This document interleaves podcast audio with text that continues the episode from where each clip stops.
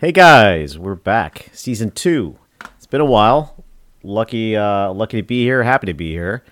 So it's been uh, quite some time since season one ended. Um, great to hear your voices again, guys. We haven't even said anything yet. Oh, I yeah, know. right. That's right. And man, Ravi's been anticipating this for a minute. Yeah, that's true. yeah, let's go ahead and shut down again. That's fine. God, you know, I, I really do miss the uh, the smart alecky comments from you two. Great. You are listening to No U Turn, a podcast about the exciting changes in transportation and the people that play a key role leading us into the future. There may be some detours along the way, but there's no turning back. And now to your hosts, Basil Yap, Chris Fernando, and Ravi Singh.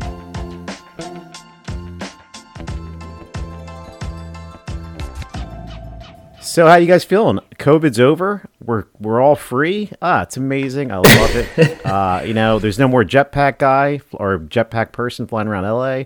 It's awesome. What a day. Yeah, just a lull in jetpack guy. I saw some news though. They someone um, was it in LA. There's like a jetpack firm that just sold a couple jetpacks to an undisclosed buyer, military. They said in Southeast Asia. Oh, good. They didn't they didn't list me on there. That's good. Yeah, no. Yeah, I think that's happening. They saw all the attention was getting. but uh yeah, what's so hey, Chris, Basil, what have you been up to? It's June 8th was our last episode. That was the last release for season 1. So we've got a lot a lot to look forward to. But we've done a lot. I know we've been text messaging and WhatsApping and everything else.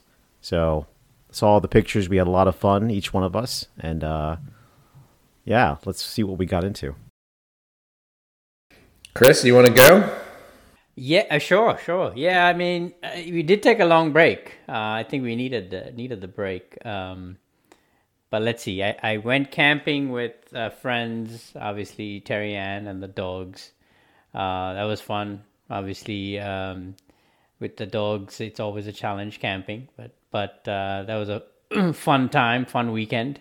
I think we must have packed uh, what felt like for two months uh, of stuff uh, for two days of camping. So that was that's always annoying. Nice. Um, I was in LA um, um, towards the end of uh, uh, I guess last season. Um, what felt like, but it was awesome to be in LA. Um, I think we're gonna talk about the event later on in the podcast, but uh, met up with the co-host, Mr. Singh. Yeah, uh, I'm still- met all his Still, re- Hollywood friends. still recovering. I'm still recovering from that trip. Yes, uh, your visit. I think we, I think we had we have some stories from that trip. Some ca- some to be divulged, some to some to be not spoken spoken of again. Um, and then really just uh, you know traveling for work uh, for the first time in in many many months, almost two years. Trip to Syracuse. Um, uh, where else did I go? I was in DC for two weeks with uh, with the family Atlanta. which felt and Atlanta, yeah, I was in Atlanta with you for Exponential. So three weeks of traveling, and so I've been at home for um, now ten days, almost two weeks, and I'm off to Charleston, South Carolina next week. So if it it even though uh, it, Ravi in jest uh, kind of said COVID is over, being being able to travel and, and do some of the normal things it, it ju- does does make it feel a little bit normal but of course unfortunately it's not over so that's that was my summer um, in a nutshell Nice. Are you traveling mostly by car? Or are you um, you said Charleston and other like are you doing a lot of driving, more driving than you normally would or? Yeah yeah definitely more driving. I mean obviously camping was driving uh, dc was driving um, charleston would be driving. So yeah definitely uh, a lot more time on the road um, than in the air. Um, of course syracuse la uh, and atlanta were flights. So um, I guess I, I should say that, that that first trip out west, I, I did go to San Francisco as well. That was my first trip out. That was hard, um, being in a mask for, you know, five, six, eight hours um, straight. Um, that was tough. And then on the way back from Syracuse, there was a huge delay, almost 12 hour delay. and uh, being in a mask for that long um, was difficult. So um, driving a lot. Yeah. well, I um, we did a little bit of traveling as well. We were able to get out to Hawaii and um, spend a little bit of time out there with the family. So that was super exciting. Had been there in a while, and had a actually for you know disconnected, totally disconnected from work there for uh, a couple weeks, which was great. Um, we had a couple guests last season talk about the importance of taking breaks and finding things to do outside of work. And um, yeah, certainly good when we're able to do that. And I found it was um,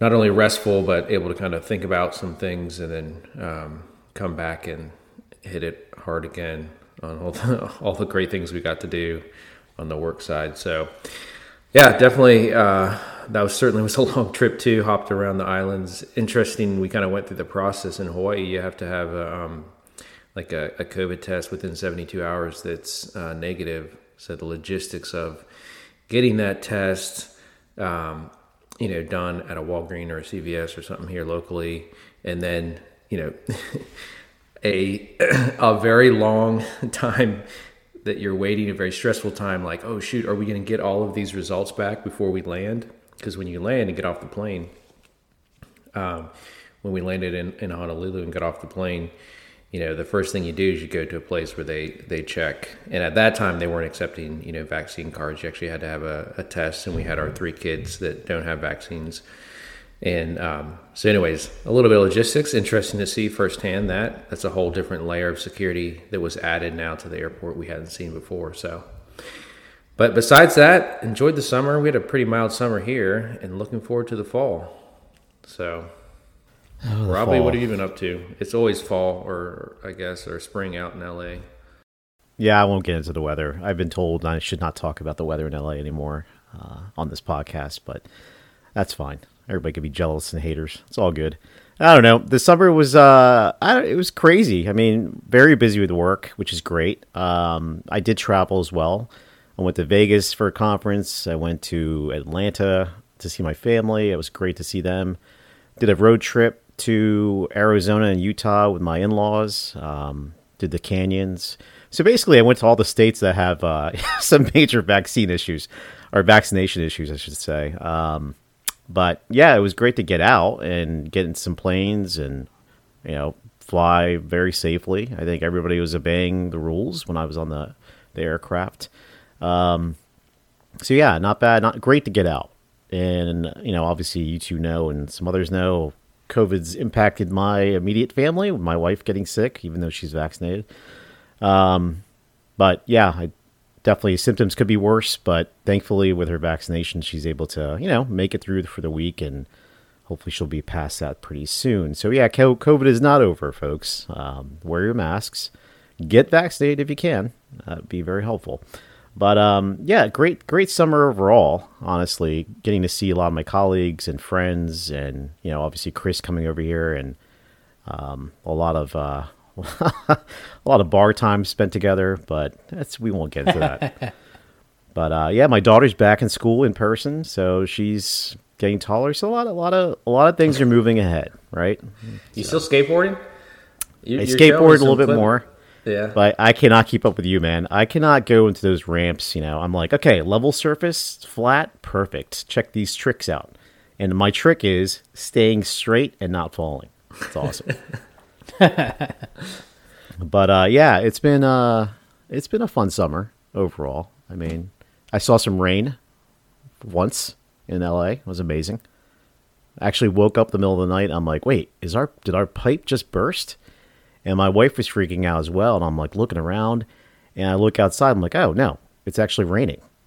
That's how rare I see rain out here. It's crazy. That is crazy. So, are you impacted at all by uh, wildfires or anything in, in your area in LA? I mean, not in not in our in our neighborhood or our area, I guess. Um, but yeah, quite a few folks I know that are in those areas that they had to evacuate or are kind of paying close attention to it. You know, it's it's just you feel for those folks, especially with the air quality. So I mean, we do get impacted here a bit with the air quality, of course. It's always an issue. Um, in fact, I think some of the fires are so large that other parts of the country were getting impacted by the fires out here. Yeah, on the East Coast, so, we were getting impacted from the um, Oregon and, and fires in Oregon and Washington. It was blown across all the way across the U.S. Yeah, so the weather impacts are definitely a, uh, a huge concern. I think we've all we've all followed that, of course, and uh, we're seeing it here in California. Well, we've had some exciting things happen over the summer as well when it comes to um, the AM world, Advanced Air Mobility. Um, we'll keep up the uh, the acronym uh, definitions for season two, probably all the way through. But so, uh, Chris, what are some of the things that happened this year or this summer, I should say, since we last talked? Well, I, I think the biggest uh, news um, for most of the folks in the AM industry was Joby going public. Um, that was exciting to to see. Um, you know, I think we all agree they're probably first in line to to get their aircraft certified, uh, and have been kind of, you know, on this journey for probably seven, eight years now, maybe longer. So it, it was good to see them go public. I have been tracking their stock price, and, and I think they opened around ten dollars a share, and there was obviously a spike initially, and then it went down, and so it's been interesting just to kind of see see it. I'm not very much knowledgeable of, of stocks and, and shares and trading, but um, it's been kind of going up and down, but hovering around that 10 12 dollar range. So that was i think the biggest news uh, positive for the for the industry. Um, it was interesting to see um, stuff coming out of or the news coming out of archer. Um, I, I still have some kind of issues with their messaging. Um, you know um, i feel like their messaging is a little bit tilted towards uh, this being a, a, technology that will be enjoyed by um, you know the one percent of the one percent, but we'll get into that on another episode. Mm-hmm. Um, I think uh, the the Wisk Archer lawsuit um, was has been interesting to see. I think uh, um, was it Archer that that I guess got the most recent win um, um, in terms of you know the ruling that stated that you know they had not stolen the yeah. stolen i don't know if stolen is the appropriate word um, but but somehow taken some of the Wisk type designs. Uh, of course when you hire people who used to work for Wisk um, you know that that can happen i guess. Um, but yeah um, there's saw, a lot of other stuff happening in the autonomous um, vehicle um, on the autonomous vehicle side too the connected autonomous vehicle side with Waymo and, and others. Um, right. You know, hiring hiring all of their uh, all of their top talent and being worried about what was being what was going over and being shared with the other side. Yeah, which was actually to... did we talk about Uber? Like you know, Uber's acquisition or Joby taking over Uber Elevate. You know, Uber Uber Elevate was working with a bunch of folks as well and um, yeah, I mean they got absorbed, but I, am forgetting now the timeline on that. Uh, whether that we covered that in season one, but um, yeah, of, of, course, you know a lot of their staff or the Elevate staff have, have now gone over to Uber. I mean, sorry, Joby, uh, Joby, yeah. Um, and I guess uh, you know I, I know you, there's a bunch of other news to cover, but I think the biggest kind of broader kind of change or change to me in the industry, or at least the focus has been moving away from kind of the moving air taxis for people. Um, and then the conversation now has been become more uh, focused on cargo and healthcare, and that has been a really interesting change um, to see because the infrastructure and the you know the use cases are obviously quite a bit different, um, but I think more impactful and, and palatable for states, local, federal government, people to kind of digest that, that this will be an early mar- early market rather than having to move people. So, I don't know. Well, what, what what's the other news in, in that you've been? I know you've been involved with quite a few things in, in your neck of the woods, your your new neck of the woods. yeah, well, this summer, um, the first COVID nineteen vaccine flight via drone took place. That was pretty cool. In uh, Winston Salem, my hometown, my new hometown, and uh, that was completed by UPS Flight Forward.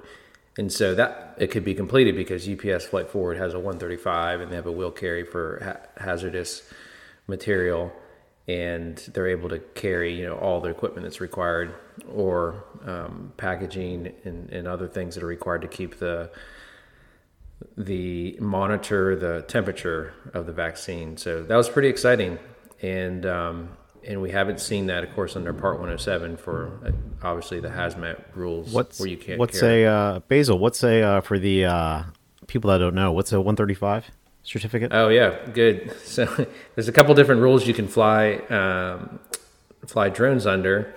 And 135 is unscheduled air carrier service. So a lot traditionally we think of charter aircraft like NetJets or well, a, a charter aircraft company because their NetJets is a different model, but they would come pick you up and fly you to um, your location or your destination typically around business travel or celebrities or others or you know those that are wealthy are using it for vacationing. It's not airlines so it's it's uh, chartered service.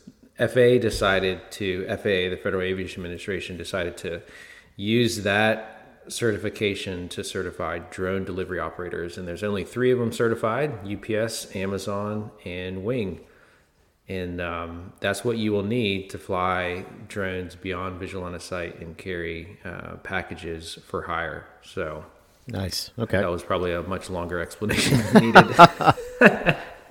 we'll do a more in-depth uh, education episode and get get our buddy Greg, uh, but River, River you, Dancer, back. So some may be asking, well, that doesn't seem like. I mean, the reason I, I, mentioned 135 and not 107, and 107 is the small UAS rule, which most op- drone op- small drone operations operate under um, you know, why hasn't someone just went out, put a vaccine on a drone and flown it? It's because, you know, there's these additional rules on making sure that, you know, what you can carry hazardous material that you can actually carry. And when you do it for hire, there's certain rules you have to follow as well. So, anyways, that was pretty exciting. And then we saw, um, kind of along the same lines, we saw folks like Air Methods, which is a big um, uh, medevac operator, launch uh, launch uh, pretty much a drone delivery service called Spright, S P R I G H T, which is um, a fleet of wingcopter drones in there. I think they're focusing in Kansas for some of their first operations this fall. So this is a traditional medevac operator that's saying, "Hey, we want to get into drone delivery, and let's start up an arm of our company to to focus on that." So that, I mean, that seems like you know obviously some some big movement in the industry we saw Blade purchase uh, Trinity Air Medical out of Arizona for 23 million. If you remember, Blade Air Mobility was um, the the helicopter kind of future UAM model, except it wasn't lo- using electrical vehicles; it was using uh, helicopters and existing uh, helipads. And then we've seen Beta, um, which is a big um, eVTOL manufacturer, um, partnering folks like United Therapeutics and um, United Therapeutics nice. actually has a huge presence here in North Carolina. And so, another kind of signal to Chris's point that there's a lot of interest on the medical side, medical package delivery side, around um, around the use of drones and in the future the use of uh, eVTOLs or so eVTOLs, electrical vertical takeoff or landing, or eSTOL, which is electric short takeoff or landing, so a little bit more runway. So much, yeah. And so we saw uh, Bristow this year, um, this summer, sign a, a memorandum of, of, understanding to per, to purchase 50 eSTOL aircraft from Electra, which I think is is uh, a big deal. So Bristow typically serves the energy industry, flying to uh, oil platforms in the Gulf or, or elsewhere. And so this this purchase here is a pretty big deal, I think, as well. So we're seeing the energy and utility and some of these like medevac operators and other big helicopter operator uh, jumping into the game. Awesome, quite a bit, quite a bit of activity just in a few months. So there's probably like five hours more of news that we can cover and dive deeper into these uh, these areas. So to come into the next episodes, right? And future episodes, we'll we'll we'll touch on some of these in more detail. But uh, yeah, glad to see you guys are are staying busy. I'm staying busy, and the industry's staying busy. It's great. Um, so quite a well, bit we'll of be activity. we'll be in I'm Austin, just happy to be Texas back. in a couple of So, weeks for conference. That's all. Move America 2021. So I'm sure we'll we'll have a lot of news coming out of Austin, Texas. That's there right. as well. Ooh, yeah. End of September in Austin, Texas for the uh what's the name of the conference again? I always mess this up. The Mobility Conference. Move. Move. Right. There we go. Move. Move. Yeah. A lot Robbie, of people in the industry. Move. Yeah, Robbie, you need to get your steps in, man. Get your Too steps many, in. too many conferences. Tell you what. Um, and then we got a DC trip planned, so we may do an episode from DC, which is going to be what? Oh, wow, two episodes with us, the three of us together. We'll probably mess that one up on recording, but that's okay. so we'll have cases of beer, you know, just all stocked up. right there. Cases. Cases. oh my. Yeah, you see Basil Trick? Come on. but yeah, we're looking forward to that. I mean, so travel's up. I mean, i we're seeing the numbers jump up. There's going to be a downtick, of course, that many of the airports are expecting for the fall. You know, there you've got the uh, flu season coming up. You've got still COVID to deal with, um, the different variants. But overall, it's been great to at least get back out and kind of put your feet back in the water and get out there and uh, and travel and see people in person. Did you get to Robbie? Did you get to any um, conferences this summer? Yeah, I went to the the one of the airport executive conferences in Vegas. That was like sixteen hundred people. It was eye opening. it was, I mean, great to be there. Great subjects or topics that were talked about. Um, but it was definitely eye opening to see Vegas back to being Vegas. Uh, a little scary, but you saw the energy there. People were pretty excited, and you know, again, it's you got to be a little bit careful still. And it reminded me to do so because again, these variants are out there, and you know, thankfully, if you're vaccinated, it lessens the impact. But when, I'm still when you say variants are out there, you remind me. It reminds me of um, Loki, which I know you and I are big fans of. That's uh, what I was talking about. oh, okay. I thought you. You know, we gotta we gotta talk about one of these episodes. Some of the shows we watched. Man, I'm telling you, uh, I got I, I'm hooked on a few different shows, and I actually got to re um get into Breaking Bad. I haven't watched. I never watched it when it came out. Oh, really? Yeah, so I caught up on Yeah. those types of things. So it was fun. Some Anyway. classics. That's Classics, the, I yeah. mean, yeah, it's over now, so I guess we can say it's a it's a classic. It's been a few years.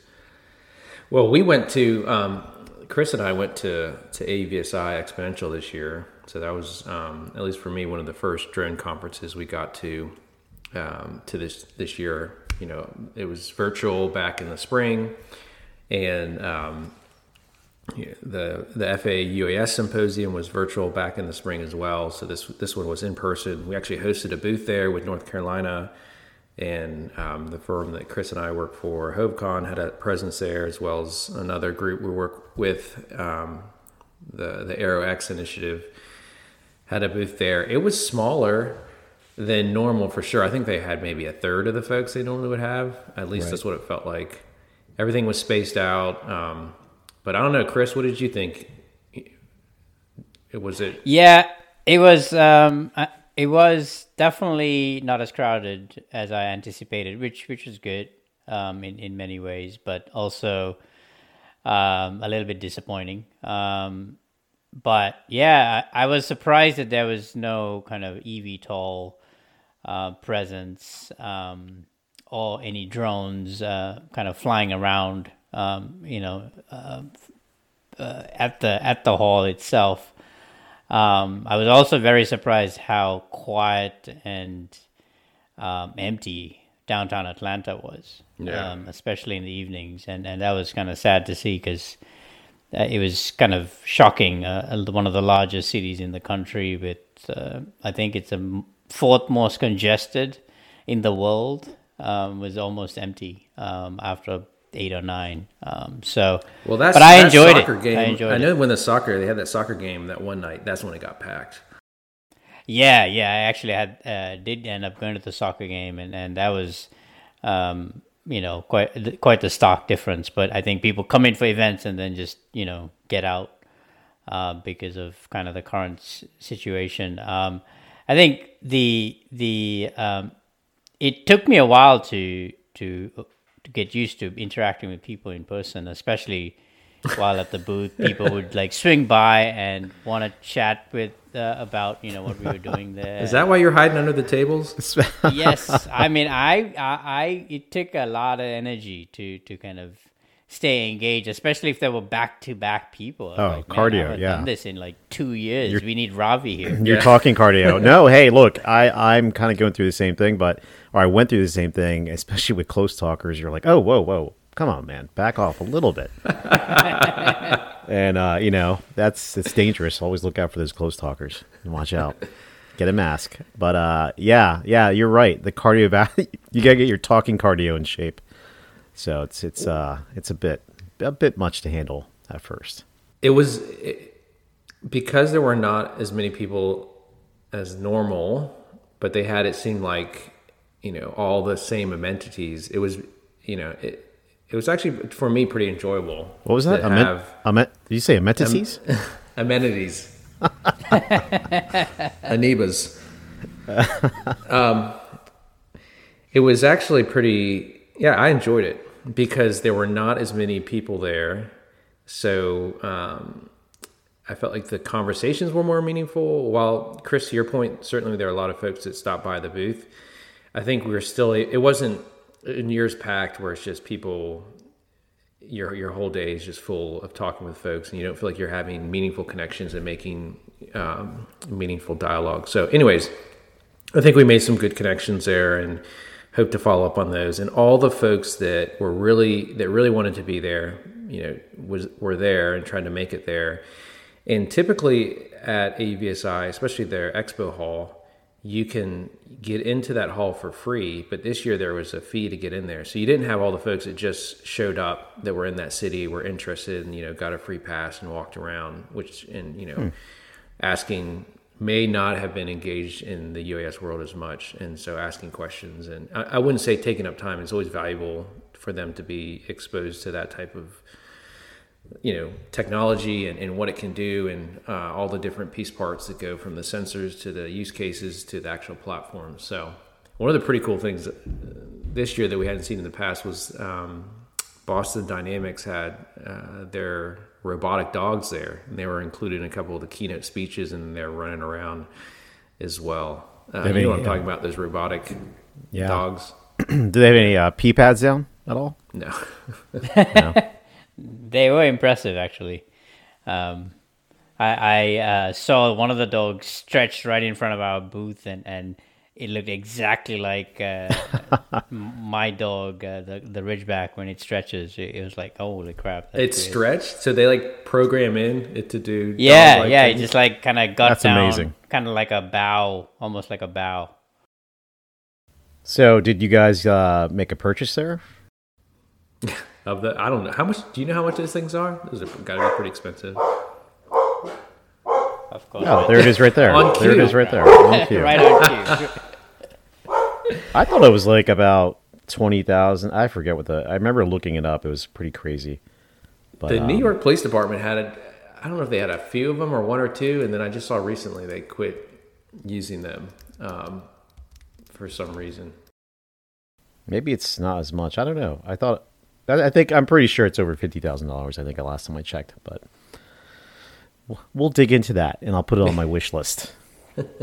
yeah, the one thing is at AAAE and a couple of other conferences, they have. I don't know if they had it at AUVSI, but a tracing um, process. So you had to register, of course, when you checked or you checked in. You know, you got to the conference. They gave you a, um, a, a device where it just tracks you, right, when you're in the conference. So in case there is a breakout of COVID, they can kind of get a good handle on that in terms of tracing and you know alerting people that were were around that individual.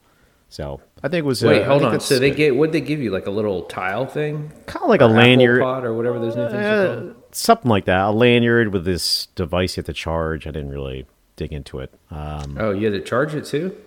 you have to charge it too, but Sounds Yeah. like a lot of responsibility. There, a lot of they're putting on you, responsibility. assuming that you're And- going to be using. yeah, and I think every attendee charged theirs. But uh, kidding. I'm being sarcastic. So yeah, but it was interesting. It has did AUS did the conference that you guys were at in Atlanta? Did they have a um, process for tracking people? No, not that they no. told us. We were in the we were in the deep south, my friend. Maybe that's why the dogs were running around. The dogs were sniffing out. Yeah, there you electronic go. Dogs. Did you guys get to go to the uh, that AAA team? Uh, it was the Braves. Check out that that's ballpark. The farm team. No, no, but uh, we did check out the what was the stadium name of the stadium? Mercedes. Benz. Yeah, man, that Oh. was impressive. Yeah, Atlanta United, right? Yeah, the game we went to was Atlanta United, um, but but I guess it's a Falcons stadium as well. And wow, I, I've uh, I was very impressed by the stadium. I, I think it's one of the newer stadiums, so very impressed. Awesome. Well, I know when this episode comes out and folks are listening to it, it'll be uh, a different date, probably sometime next week. But we're recording actually on a, a very important date that you know many of us were very impacted by. So 9/11. Um, I know we'll we'll dive in a little bit and kind of get our feelings about it, and um, you know, kind of revisit some of those moments, of course, that day, that horrific day. And um, yeah, what do you what are your thoughts there, guys? On it's 9/11. You know, I, I 20 know it's 20 years later. Yeah, Yeah, 20, years year later. anniversary.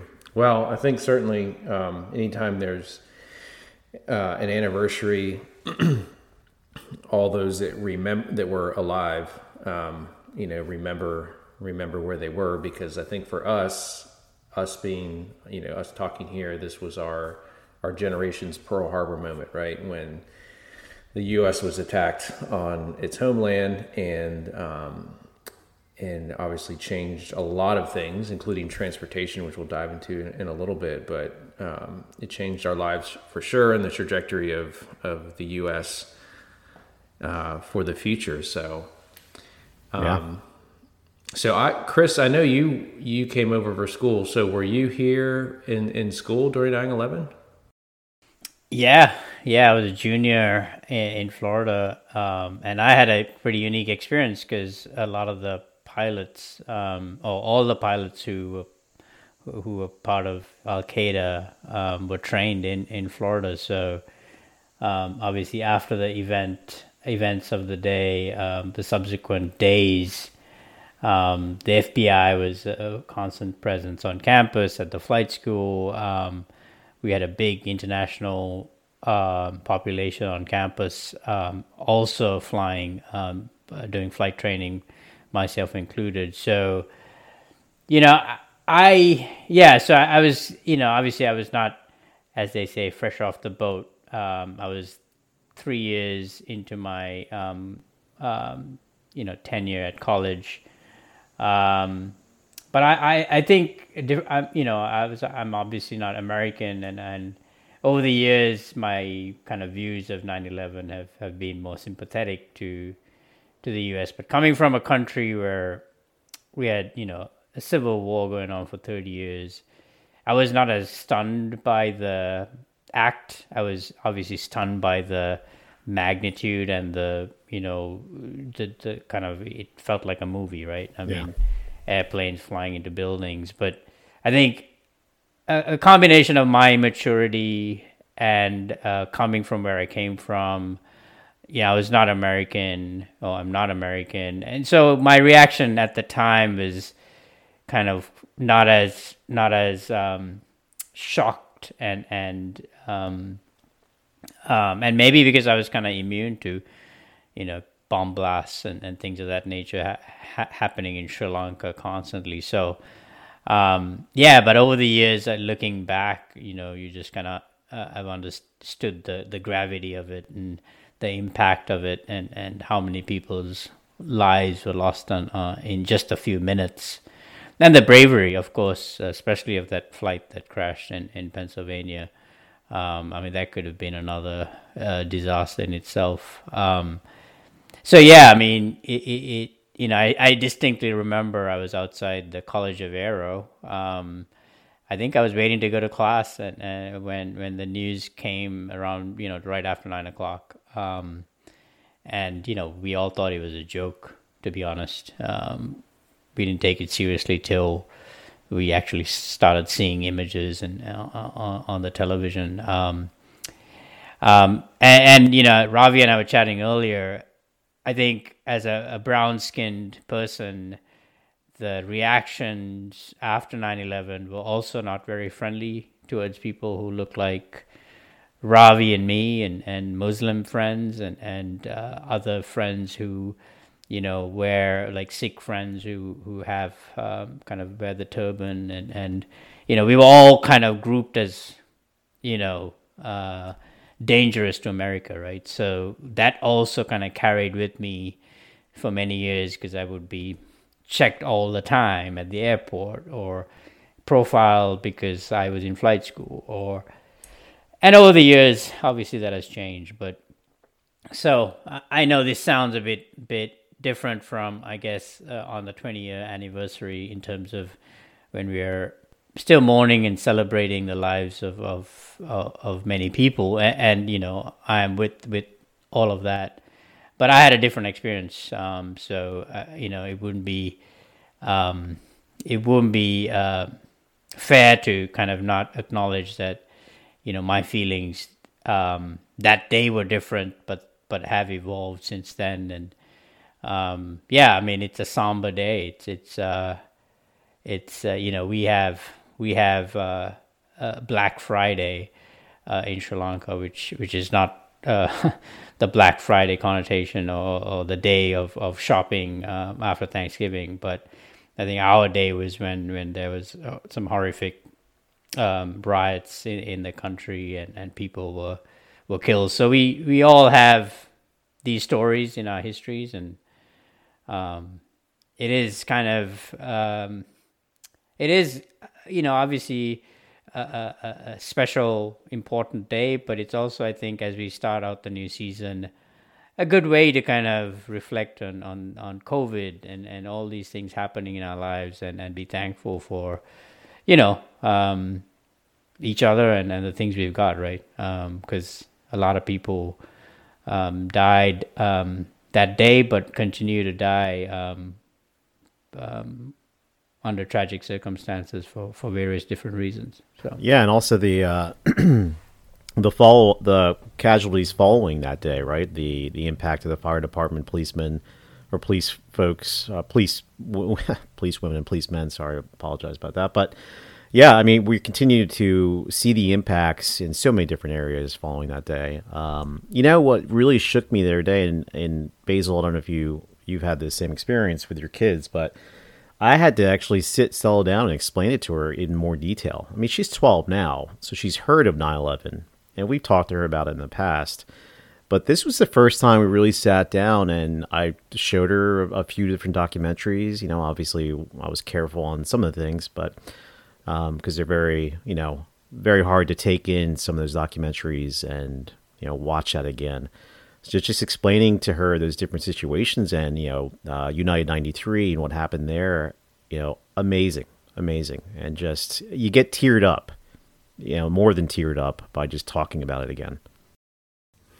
Yeah, where were you, Robbie, when that when uh, I was uh actually no two day or two days before that, one of my close friends, John, got married, and um, I flew back to DC, and that Tuesday, I think it was yeah that Tuesday, 9/11. I was sitting there in Bethesda, so downtown Bethesda, which if folks aren't familiar with it, you know, off Wisconsin Avenue, and it's just basically a, it's almost considered part of DC. Um, I was there in the office first thing in the morning, and we heard the same news. You know, plane hit the you know Tower One, I believe, and we were kind of like, ah, it's probably just a little prop plane. You know, didn't really think too much of it.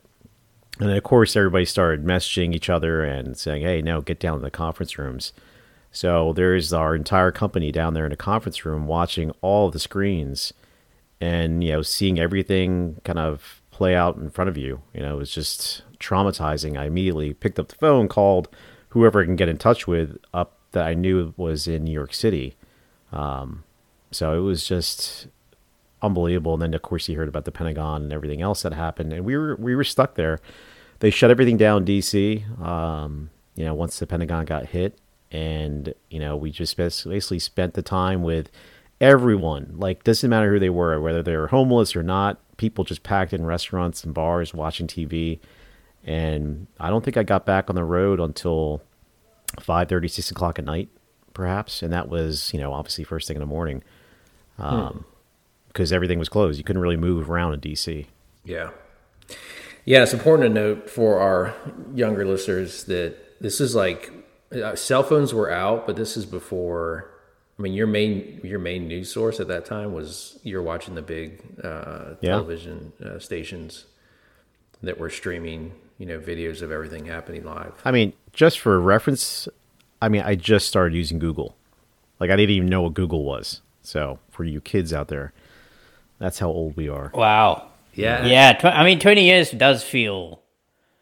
It doesn't feel like 20 years has passed in some ways, but it, it does feel like when you look at it from a technology standpoint, how much has changed, right? I mean, imagine if there was social media and, and all the tools we have now, what what that experience might have been like for for us. Oh, yeah. um, Yeah. yeah. I just wow. Basil, you used, uh, I mean, speaking of Google, did you ask, did you used to use uh, Ask Jeeves? Remember that? Yeah. what was pre Google? There was another. Um, it wasn't. There was someone else beside Ask Jeeves. Bing? No. No, Did it- Bing was Bing was post Google. Um, anyways, Yahoo probably had their own search and and all the other folks there pre. pre What about, uh, bubble? What about you, Basil? Where were you? I uh, so I was in Maryland as well. That's where we're living. I had just um, I'd actually just interviewed and was told I could start working at an airport. And the day before, on nine ten, I started. It was my first day of flight lessons. So if you look at my student pilot certificate, it says 9 10 2001. Um, And so that was at the Frederick County Airport, which is close to Camp David. And you know, I was supposed to start the next day. Of course, called in and asked them after those events and or during that day, and they um, told me that Might as well just wait, if you know, wait till they're ready because essentially all the airspace was shut down. But yeah, went down to a, a local Roy Rogers and watched the TV in there with a bunch of folks. Um, you know, we saw both towers collapse, and knew about. Um, we knew about uh, the Pentagon, and then there was still this rumor out there that you know there was another plane or multiple planes. So we didn't really know. Of course, you're looking up any anytime you're driving anywhere just to see. There's you look up, there was no planes at all. You know, once they shut that airspace down, military aircraft flying back and forth occasionally, but um, yeah, definitely, uh, definitely something that experience will, which will always be etched in our memory. And there were folks that I knew that were motivated after that to join the military, folks from high school, um, you know, by those events. And, and of course they did, and ultimately ended up serving in either Afghanistan or Iraq. So there's a whole generation that was impacted in that way. And we saw, I mean, so if we kind of move from our personal experiences and think about how this impacted the airline industry, I mean, this this was this was a huge event, and it changed the airline industry for sure. It changed yeah. how we go through airports. It changed the whole airport experience. Um, and I think in retrospect, maybe in some positive positive ways, certainly consolidate a lot of the airlines. But I mean, do you remember going through the airport pre 9-11? What that Oh, yeah. experience was like?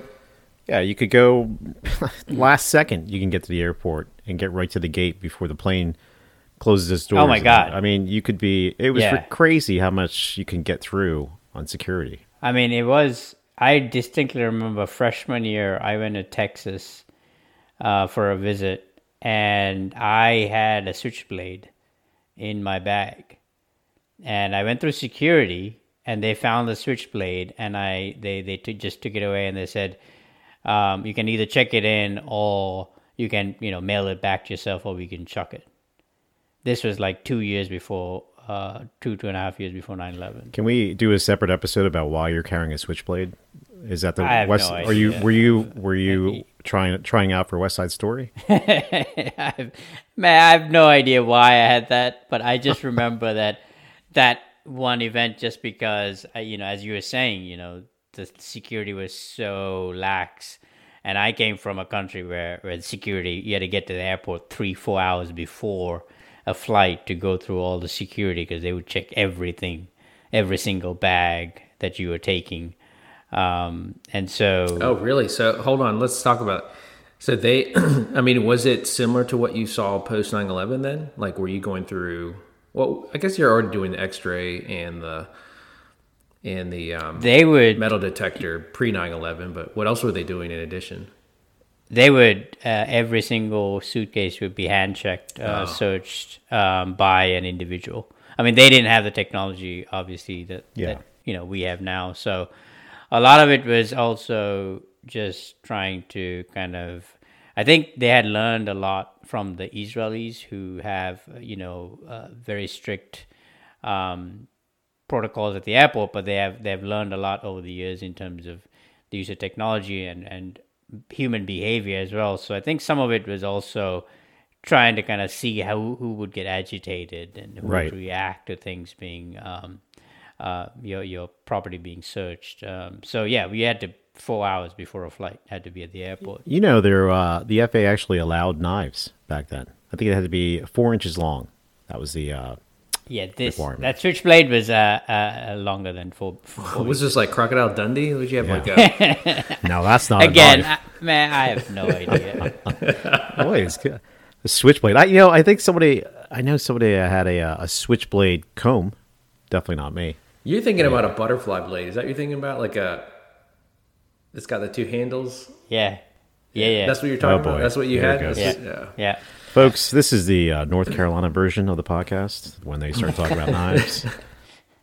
That was a Florida version, man. I, I, I was in Florida at the time. I, I had no idea what I was thinking. Yeah, but it is interesting though. I mean, just for that fact that knives were allowed on the planes. You know, um, knitting obviously- needles. All you know. Yeah, crazy. Yeah. So it was when when the terrorists brought those and hijackers brought those knives on. I mean, it was box cutters, Box right? cutters. It wasn't Yeah. unusual. I mean, that was something that it wasn't like they snuck on. They were something you could carry on. Yeah, in fact, if you if they were stopped and they took out the box cutters or whatever it was, razor blades, they would just be handed them back Yep. because they were allowed to have those on the plane. Yeah, and so I remember going a lot of times to pick up family. You would walk right out to the gate, like you would be at the gate. Anyone could go through the first line of security there, and we Yeah. did this all the time at Dulles Airport. We'd go right to the gate, and you know, you would our friends or family would be getting off the plane, and you could greet them right there, and then you know, walk back to baggage. Um, you know, now of course you see everyone gathered around where you're you ex- exiting the TSA secure area, but you could have had people all over the place. And it's you know we would go to Dulles Airport, pick up folks. I remember waiting one time, um, and we're able to a flight got delayed or something, and I walked out and watched the Concorde come in and land, which was pretty wild. You know, it was taking off, um, going between there and and uh, overseas. So. Um, but that security was done not that security was done by private security companies that were typically hired. You know, the airlines and the airport helped share the cost to for those security um, for those security measures. And then, of course, as we know, TSA was was a post 9/11 um, office that was created under the Department of Homeland Security. Yeah, and also on 9/11, that's the first time ever all planes were grounded. Amazing to to remember that fact as well. Yeah, one thing I, I did I thought of I remember I remember they would run these crazy deals where ticket prices were so cheap. I remember I had a ticket from Baltimore to mm-hmm. Portland, Oregon, and it was ninety nine dollars each way. It was ninety nine dollars each way. That's amazing. Which is just crazy. I mean, it wasn't like they charged an extra fee for check my bag or anything like that. It was ninety nine dollars each way. They would just run these crazy deals. Yeah, I mean, because if you think about today, right, same same sort of impact, right? Like, how do you get people back confident to fly, get in those airplanes? And I mean, man, the I think the recovery didn't happen until really about 2007 for the aviation industry. If you look at the uh, the numbers and break all that down, but Yeah, yeah, this was yeah, Robbie. This was pre. This was pre 9-11. Like I just remember. oh pre 9/11. Yeah, for some reason, if certain routes, like it was a busy route, like you could find super cheap tickets. Um, and then I also another thing I also remember is that the planes were not as full. Like you could find a seat to stretch out, and like if it was if you had a red eye, typically you could find like a couple seats and stretch out and like take a nap. Now they're like packed to the gills. Yeah, I can't even remember what the flights were like pre 9 11.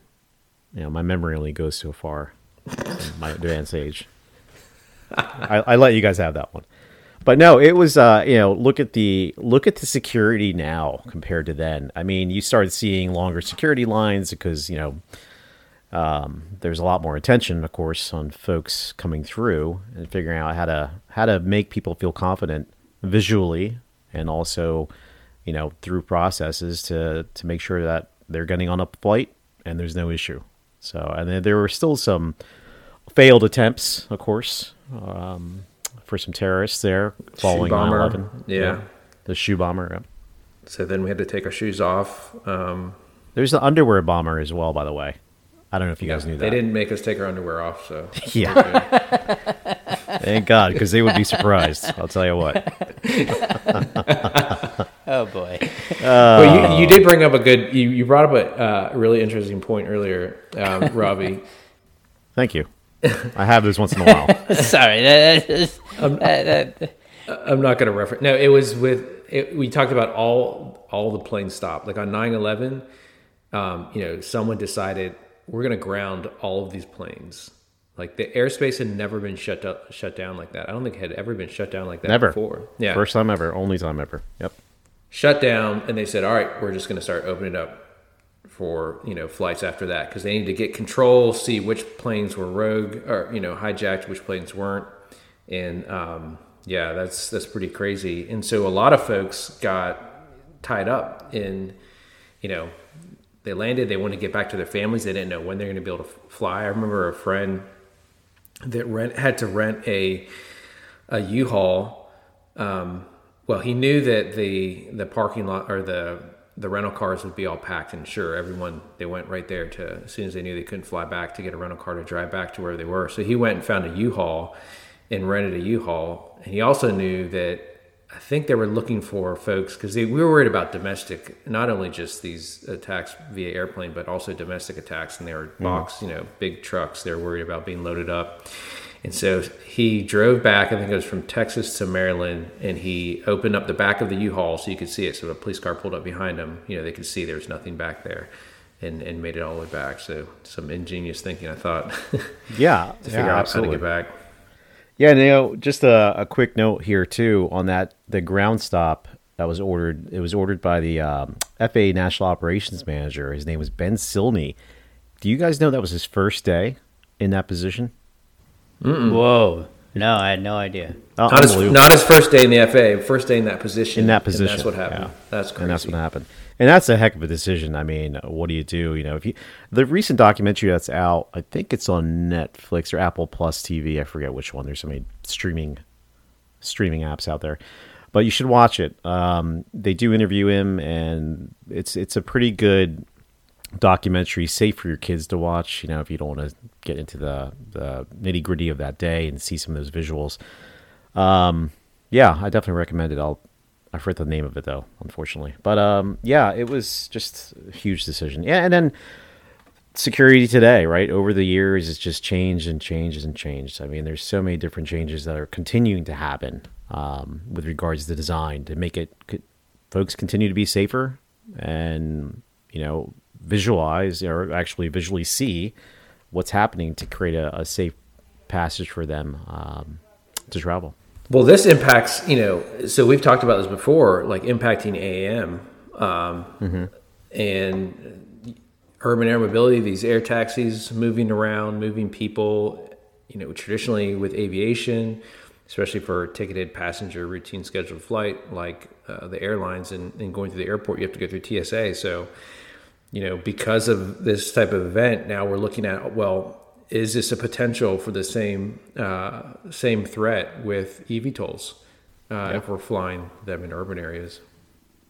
Yeah, and that's a huge discussion right now. I mean, quite a few airports and of course the operators are are looking at this like what is that security concern? What's that infrastructure going to look like? What's that path process going to look like? So yeah, it's definitely getting a lot of energy around it and focus, which is uh, important. So yeah, and the airline come I think you were going to mention the airline some of the airlines that merged or some of the big changes across the airlines? Yeah, this is. I mean, there was a huge consolidation of airlines. Um, I mean, we can think back to some names like TWA, Northwest, Southwest, um, Continental Airlines. So all those folks you don't see anymore if you go to Hooter- the airport. Hooters Air. Um, Hooters Air. I don't remember that one. yeah, it was Baltimore straight direct to uh, Florida. Shocker. Was that an actual airline? Uh, Hooters Air, yeah. I remember seeing it and saying, "Wow, I've gotta get those. Wonder if they serve wings."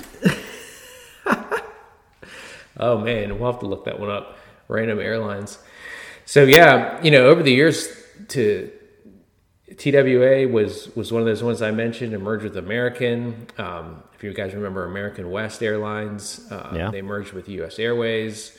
Um, Southwest, which was this you know kind of a smaller airline at the time, started growing. In fact, Southwest and, and JetBlue were, you know, well, Southwest was kind of focused on a smaller smaller market, but after 9/11, decided, hey, we need to expand into these these bigger markets that were traditionally dominated by bigger airlines. So, you know, the acquisition of ATA and then Southwest had um, merged with and acquired AirTran Airways as well in 2010. Um, you know, they're they're a pretty formidable airline now that it continues to to be one of the first airlines to return to profits after events like this. Yeah. But yeah, Del- Delta Northwest merged, um, Frontier Airlines and Midwest Airlines. Um, United merged with Continental, and and so and then American Airlines merged with uh, U.S. Airways. Um, actually, U.S. Airways was the who acquired American, but decided to keep the American um, American name, and then Alaska Airlines and Virgin America uh, merge as well. So that leaves really kind of you know the the big three um, airlines, which is American, United, and Delta. Really, Delta being you know the largest of all of them. And I don't know. What do you guys think? Is it better that we have kind of three? You know, of course, we have JetBlue, we have Southwest, we have others. We have a lot of these low cost carriers as well. But um, what are you guys' thoughts on? You think the airline experience has improved since 2001, or Well, I think uh, well, I think it's improved, but even now with the COVID impact, we're seeing some of those smaller airlines come up with these shorter routes. Right, they're getting a lot more, a lot more um, passenger traffic than you're seeing elsewhere, and it's creating those smaller airlines to be, or uh, kind of opening the door for some of those smaller airlines to be almost like a a bigger airline right now at this point. But um, and it's interesting to see you know others like Delta and and and others kind of ma- manage their way through COVID successfully in some cases as as Delta, and then also see Southwest um, what they're doing. But I don't know. I mean, I think I think consolidating is good. Of course, you worry about the monopolization. Of course, um, I don't know. Well, yeah, I, I am not. Uh, you know, I've seen. Um, you know, this is kind of like the Apple, Google, Yeah. you know, problem, right? With with technology and, and kind of their monopoly essentially over a lot of these businesses by by just acquiring all these small businesses, technology companies, and and bringing them under a large umbrella. So, you know, what is their motivation to give, give us better service and, and a mm-hmm. higher quality product? I mean, they, you know, and they continue to, I mean, with all the controversy around how they've used federal money to do buybacks and essentially fund their CEO salaries and, um, you know, uh, be profitable for their um, um, executives. But, you know, when it comes to getting refunds as a, as a passenger or better service, um, they really have no motivation there. So, in that sense, I'm I'm not uh, a huge fan of, of that consolidation because um, you know I think we've lost some of that competition that drives drives that. Right. Um, but I do, to your point with COVID, you know, just trying to not necessarily draw parallels, but you know, how are we going to recover uh, the aviation industry in general? I do think that now airlines will will uh, have to kind of find ways um, to attract customers, right? Um, and price um, uh, their routes in, in interesting and, and innovative ways. um, and, and hopefully, you know, the the craziness that happens on flights these days will will be a, a post COVID phase and and and stop because that's kind of that uh, it makes me a nervous traveler. Oh my god, yeah. My goal is to not make Instagram these days. Oh my goodness. I was on a short And- flight on an airline. I'm not going to mention it, but I was on a short flight from. Spirit, Spirit Airlines. no, I would not. I can't do that. Uh, yeah. Anyway, there was uh, actually the airline handled it extremely well, but a person got up as we taxied. It was at LAX to Vegas, and they went to the bathroom and smoked a cigarette. not even a vape or whatever you want to call it these days, but a cigarette. And I'm like, wow, really old school. And uh, the uh, the captain of the aircraft, you know, obviously taxied back and was like, uh, yeah, we have a maintenance issue and so forth, blah, blah, blah. Very calm. Got back, and then they called a few names off the plane so they could make their connecting flights because they knew it was going to be delayed now. And that individual got off the flight, and federal authorities were there. So very calmly handled it. Captain came back to the back of the aircraft and was like, "Thank you guys for staying calm as well, and not creating a, a Instagram or YouTube moment." And you know, it's but the fact that they have to do that is just unbelievable. That people can't handle a forty-minute flight without acting like this insane human being. Yeah. it's just shocking. So I would. There's I- something going on, right? I think there's something going on in the psyche of the country I and think the so. people that that is making it's not you know the numbers have have kind of been off the charts, right? The fines and the incidences on on air, uh, on flights and airplanes, and, and so it'll be interesting to kind of talk to uh, some type of behavioral uh, analyst or a, a psychologist to kind of understand what COVID is. Yeah, is it COVID? Is it is it the economic you know situation of these people? Is it something else? Because there has to be some kind of quantitative or, or quantifiable um, reason, um, even if it's if it's a, a psychological um, change. Because I just don't understand it. You know what makes people just some of the some of the videos out there are cr- absolutely you know unbelievable. Yeah. Like, what? What? You know. We're Anyway. We were talking to a pilot, um, and his comment. He was he was talking about these. A lot of these things happen all the time, but he said recently, definitely, there's been an uptick. He's a commercial pilot, and he's seen the FAA actually slap fines on folks. So he said in the past, you know, someone would get on a fight, um, someone would get a, in a fight on the plane, they'd land, they'd pull the people off, and if they didn't get in a fight right there in the airport and it was on the plane, then the local authorities typically didn't have any jurisdiction. So the FAA actually has to, you know, put the fines Wow. um, apply the fines. And FAA would just, it seems like, has now really been proactive about it. I've noticed, like, on, on their, uh, with, with public engagement and press releases, they're definitely being more aggressive, saying, yep, you're going to get fined if you do, you know, if you make, do something wrong you shouldn't be doing on a plane or not wear your mask, etc. So they're getting, you know, more serious about it. But of these three airlines, so Delta, American, and United, what do you, who's your preference, Chris? Um, I would say American. Um, but now that I live in Ra- Raleigh, North Carolina, Delta has has better flight options. So uh, I would I would rank maybe Delta a little bit ahead of American because of the the, the where I live.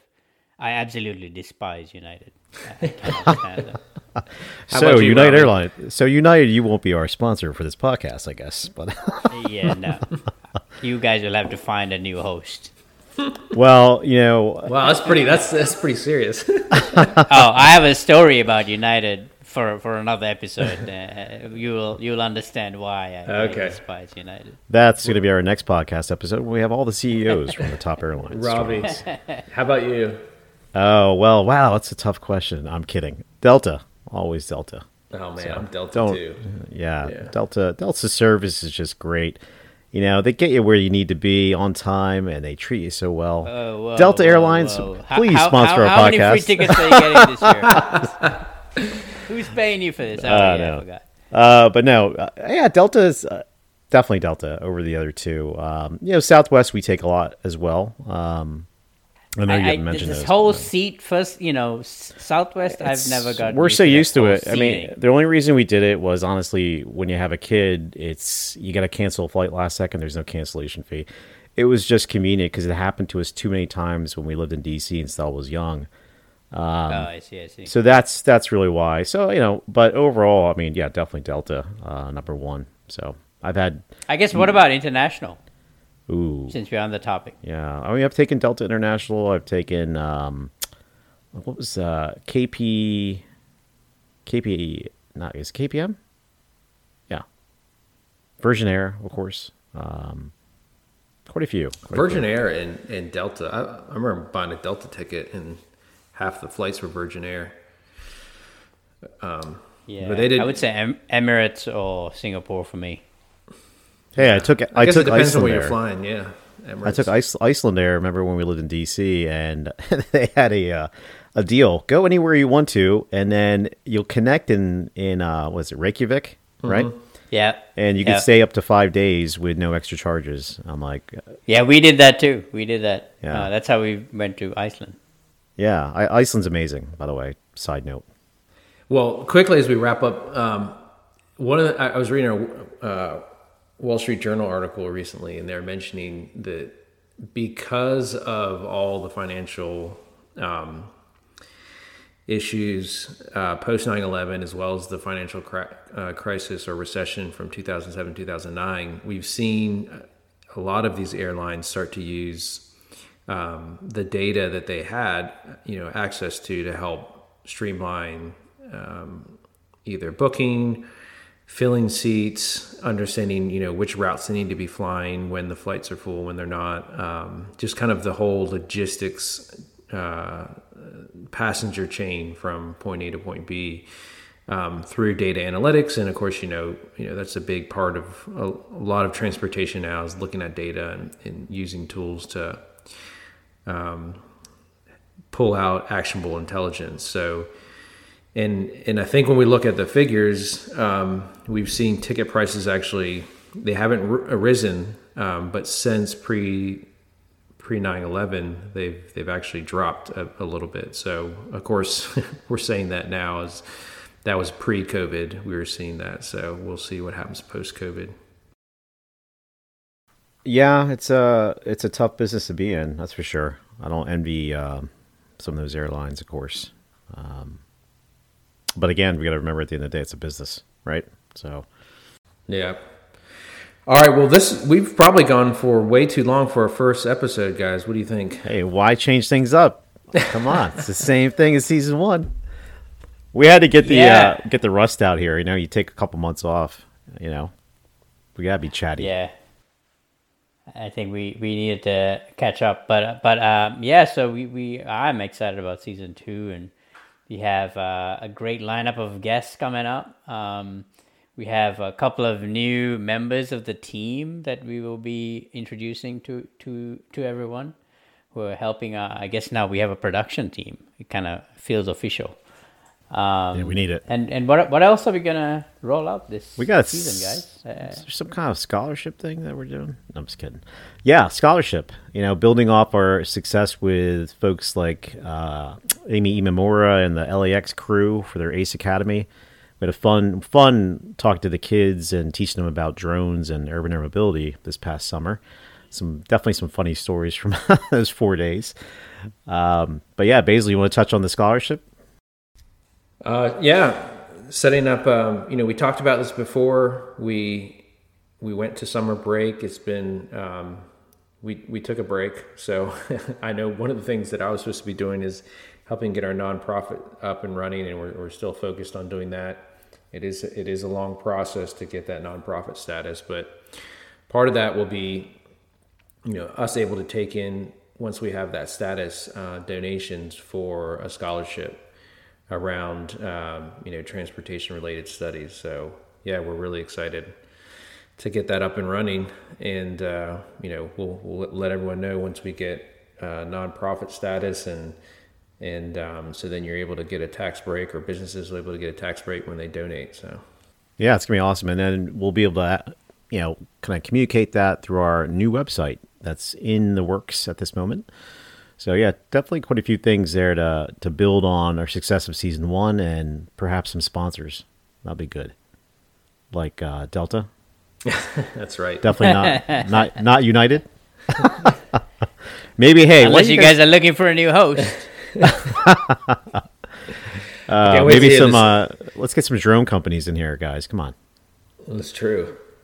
Yeah. Yeah, so I mean, one of the things I think that was a highlight of, of that event we did with uh, Ace Academy and LAWA was was uh, with the help of our, many of our friends in the industry, we were able to donate um, 150 drones to the 150 also kids who attended the four days. So that was that was pretty cool. I mean, I mean that was um, obviously got me out to LA. That was fun, but really being able to educate and inform the next generation and, and maybe bring some of them into into the aviation industry was a was a fun thing to do and, and hopefully we can do that again soon. Yeah, and our uh, we gave some T-shirts away. I think a hat Stickers. or so, and then stickers, and then our buddy Greg at Pilot Institute gave some courses away. So I, I named him earlier. I said Greg River Dancer, but you know, you know his last name. You guys want to know his last name? Look at season one. You'll get it. But Riverdale. Riverdale. that's fine. He's doing well. I think he Pilot Institute He's doing great. Uh, I think just clocked hundred thousand. Yeah. Um, um, I guess students. Um, I don't know how subscribers students. Yeah, we just we just had one of our interns take his class to get um, their Part 107 license and said it was great. So, awesome. some good feedback there. All right, well, as we wrap it up, just like season one, you know, kind of always end on something fun. Um, you know, we hit on this a little bit earlier, but uh, around Loki and, and some other shows that came out this uh, late spring, summer. Um, what are you guys watching, and what's good for our listeners as they uh, we move into the fall here? I don't know, Chris. You go ahead. Oh boy. Um, yeah, I've been I've been um, I subscribed to Peacock over the summer to, just to watch the Olympics. Um, Yeah, And right. You're up- watching ended up- WWE. I know you're watching wrestling. ended up hanging on to it. So I've actually been watching quite a few older, um, you know, uh, sitcoms. Uh, started watching George Lopez um, a few days ago, so I've been Nice. binging on that. Um, and and I forgot how funny that guy was, or is, I should say. Um, and then uh, Manifest. I don't know if you guys uh, know of that show on Netflix yeah, absolutely. um, the the plane that disappeared uh, for five years and then showed up. Uh, I don't know, an hour later. Um, so that show's been uh, good, and I think I, I binged on that, and now there's a new season. Um, I've been watching this uh, show called Money Heist. It's it's in it's in Spanish, based in Spain. Uh, it's also a series about you know bank robbery, which I find interesting. Um, I binged on Madam Secretary um, over the summer, um, and then been watching a lot of stand-up uh, comedy. Uh, Mike Epps, Mo um, and a bunch of stand-up. George Lopez yesterday, of course. So yeah, um, I guess one more show that I I watched uh, recently was uh, is called Wu Assassins. Um, I think that's like a one season show, unfortunately, but uh, it's been quite the variety. Um, so I think I spent my summer in front of the TV quite a bit. Yeah, I was gonna say that's a lot. Of, those are a lot of shows. Yep, yep. nice. Well, How about you, Basil? I uh, probably a couple of tried and true ones I've, I've mentioned before, but one show I just started watching was Billions. I don't know if you guys remember that on Oh Showtime. yeah, yeah, Yeah. yeah. I had not watched it at all. So, um, as, as some of you guys know, looking at uh, starting a venture fund, and so, uh, anyways, this was this was suggested to to watch, not to really help me with understanding the venture fund, but just as a uh, investment uh, type of movie to or not movie series to to watch and, and probably hopefully learn some things but in a in a fun way. So yeah i've been watching that. Um have been on on uh hulu watching um what we do in the shadows. I don't know if you guys have seen that one. Oh my god, it's a great show. Hilarious. See, the new season just started. It's awesome. yeah So uh, yeah, what is we're it's on third season, right? I, I Yeah. only have been through the second season, but anyhow, it's about vampires. Um, it's just it's funny. It's not what was that the vampire series? It's not Uh, like uh, Yeah, it's not like a series. It, there's Twilight. actually it's a not movie. like Twilight. It's like it's pretty funny. The the the first um, it's kind of based off a documentary they did they shot in I think New Zealand, wasn't it? Uh, Yeah, the first movie they made. It was a movie uh, a few years back that they uh, that this this resulted into this TV series.